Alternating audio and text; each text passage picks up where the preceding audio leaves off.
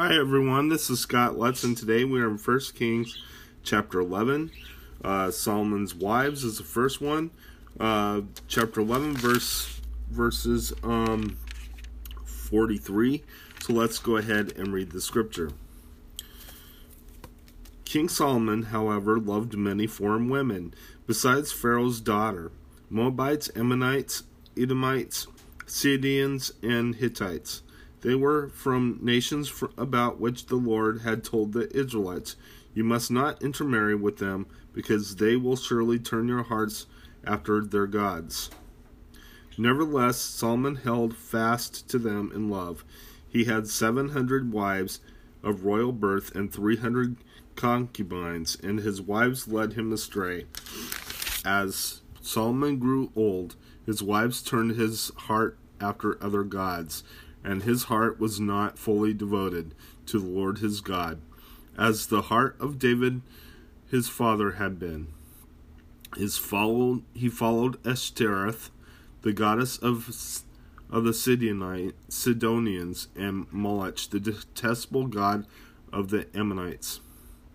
So Solomon did evil in the eyes of the Lord. He did not allow, follow the Lord completely, as David his father had done. On a hill east of the Sol- of Jerusalem, Solomon built a high place for Chemosh, the the detestable god of Moab, and for Moloch, the detestable god of the Ammonites. He did the same for all his foreign wives. He burned incense and offered sacrifices to their gods.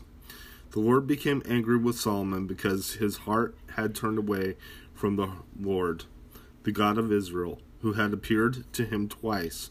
Although he had forbidden Solomon to follow other gods, Solomon did not keep the Lord's commands. So the Lord said to Solomon, Since this is your attitude, and you have not kept my covenant and my decrees, which I have commanded you, I will most certainly tear the kingdom away from you and give it to one of your subordinates. Nevertheless, for the sake of David, your father, I will not do it in do it during your lifetime. I will tear it out of the hand of your son. Yet I will not tear the whole kingdom from him, but will give him one tribe for the sake of David, my servant, and for the sake of Jerusalem, which I have chosen. Solomon's adversaries. Then the Lord raised up against Solomon an adversary, Hadad the Edomite, from the royal line of Edom. Earlier when David was fighting with Edom, Joab, the commander of the army, who had gone up to bury the dead, had struck down all the men of Edom. Joab and all the Israelites stayed there for six months, till they had destroyed all the men in Edom. But Hadad, still only a boy, fled to Egypt with some Edomite officials who had served his father. They set out from Midian and went to Paran. Then taking men from Paran with him. They went to Egypt, to Pharaoh, king of Egypt, who gave Hadad a house and land and provided him with food.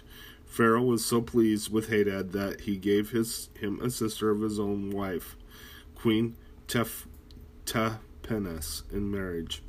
The sister of Tahpenes bore him a son named Genubath, whom Tahpenes brought up in the royal palace. Then Genubath lived with Pharaoh's own children.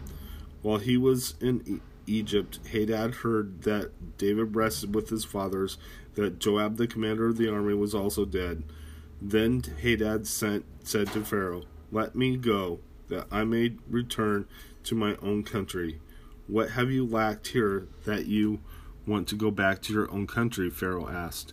Nothing, Hadad replied, but do let me go. And God raised up against Solomon and another adversary, Rezon, son of Eliada, who had fled from his master, Hadadezer's king of Zobah.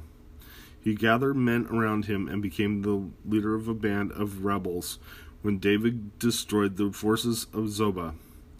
The rebels went to Damascus, where they settled and took control. Rezin was Israel's adversary as long as Solomon lived, adding to the trouble caused by Hadad. So Rezon ruled in Aram, and was hostile toward Israel. Jeroboam rebels rebels against Solomon. Also Jeroboam, son of Nebat, rebelled against the king, who was one of the Solomon's officials, an Ephraimite from Zeredah, and his mother was a widow named Zerah. Here is the account of how he rebelled against the king. Solomon had built the supporting terraces and had filled in the gap in the wall of the city of David his father. Now Jeroboam was a man of standing, and when Solomon saw how well the young man did his work, he put him in charge of the whole labor force of the house of Joseph. About the time Jeroboam was going out of Jerusalem, and Ahijah, the prophet of Shiloh, met him on the way wearing a new cloak. The two of them were alone on out in the country, and Ahijah took hold of the new cloak he was wearing and tore into it into twelve pieces. Then he said to Jeroboam, Take ten pieces for yourself, for this is what the Lord, the God of Israel, says. See, I am going to tear the kingdom of Solomon's hand and give you ten tribes. But for the sake of my servant David and the city of Jerusalem, which I have chosen out of all the tribes of Israel, he will have one tribe. I will do this because they have forsaken me and worshipped Ashtoreth, the goddess of the Sidonians, Chemosh, the king of the Moabites, and Molech, the king, the god of the Ammonites, and have not walked in my ways, nor done what is right in my eyes, nor kept my statutes and laws, as David, Solomon's father, did.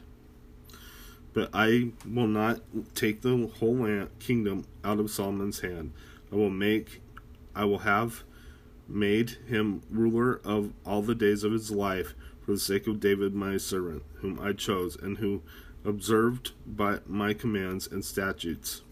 I will take the kingdom from the son his son's hands and give you ten tribes.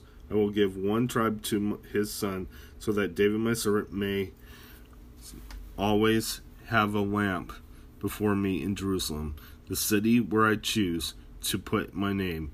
However, as for, for you, I will take you, and you will rule over all that your heart desires. You will be king over Israel. If you do whatever I command you, and walk in the, my ways, and do what is right in my eyes, by keeping my statutes and commands, as David my servant did, I will be with you. I will build you a dynasty as enduring as the one I built for David, and give and will give Israel to you. I will humble David's descendants because of this, but not forever. Solomon tried to kill Jeroboam, but Jeroboam fled to Egypt, to Shishak the king, and stayed there until Solomon's death. Solomon's death. As for the other events of Solomon's reign, all he did and the wisdom he displayed, are they not written in the book of the annals of, the, of Solomon? Solomon reigned in Jerusalem over all Israel forty years. Then he rested with his fathers and was buried in the city of David, his father, and Rehoboam, his son, succeeded him as king. Okay, let's go ahead and head to your New Testament reading. This is your New Testament reading of the day. Today we are in James chapter 2, verses 1 through 26. Favoritism forbidden is the first part. Let's go ahead and read the scripture. My brothers, as believers in our glorious Lord Jesus Christ, don't show favoritism. Suppose a man comes into your meeting wearing a gold ring and fine clothes, and a poor man in shabby clothes also comes in. If you show special attention to the man wearing the fine clothes and say, Here's a good seat for you, but say to the poor man, You stand there, or sit on the floor by my feet. Have you not discriminated among yourselves and become judges with evil thoughts? Listen, my dear brothers. Has not God chosen those who are poor in the eyes of the world to be rich in faith and to inherit the kingdom he promised those who love him? But you have insulted the poor. It is not the rich who are exploiting you. Are they not the ones who are dragging you into the into court? Are they not the ones who are slandering the noble name of him to whom you belong? If you really keep the royal law found in Scripture, love your neighbor as yourself, you are doing right. But if you show favoritism, you sin and are convic- convicted by the law of as lawbreakers. For whoever keeps the law, whole law, and yet stumbles at just one point is guilty of breaking all of it. For he who said, Do not commit adultery, also said, Do not murder. If you do not commit adultery, but do commit murder, you have become a lawbreaker. Speak and act as those who are going to be judged by the law that gives freedom, because judgment without mercy will be shown to anyone who has not been merciful. Mercy triumphs over judgment. Faith and deeds. When God is is it what God, what good is it, my brothers, if a man claims to have faith but has no deeds? Yet such faith save him. Suppose a brother or sister is without clothes and daily food. If one of you says to him, Go, I wish you well, keep warm and well fed, but does nothing about his physical needs, what good is it? In the same way, faith by itself, it is not accompanied by action instead. But someone who says, You have faith, I have deeds. Show me your faith without deeds, and I will show you my faith by what I do. You believe that there is one God. Good. Even the demons believe that and shudder. You foolish man. Do you want evidence that faith without deeds is useless? Was not our ancestor Abraham considered righteous for what he did when he offered his son Isaac on the altar? You see that his faith and, and his actions were working together. And the faith was made complete by what he did. And the scripture was fulfilled that says, Abraham believed God and is credited to him as righteousness.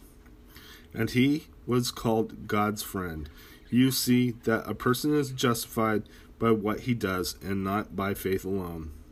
In the same way, was not even Rahab the prostitute considered righteous to what she did when she gave lodging to the spies and sent them off in a different direction? As the body without the spirit is dead, so faith without deeds is dead. Let's go ahead and close in prayer. Dear God, I just praise you. I thank you for everything you've done. I ask that you bless everyone who's hearing this message, Lord, and give them their daily bread, I pray, and protection from the enemy, I pray. I ask that you encourage your your people to spread the gospel, no matter in what land they are in. I ask this in your precious name. In Jesus' name, amen. God bless you. You all have a great day.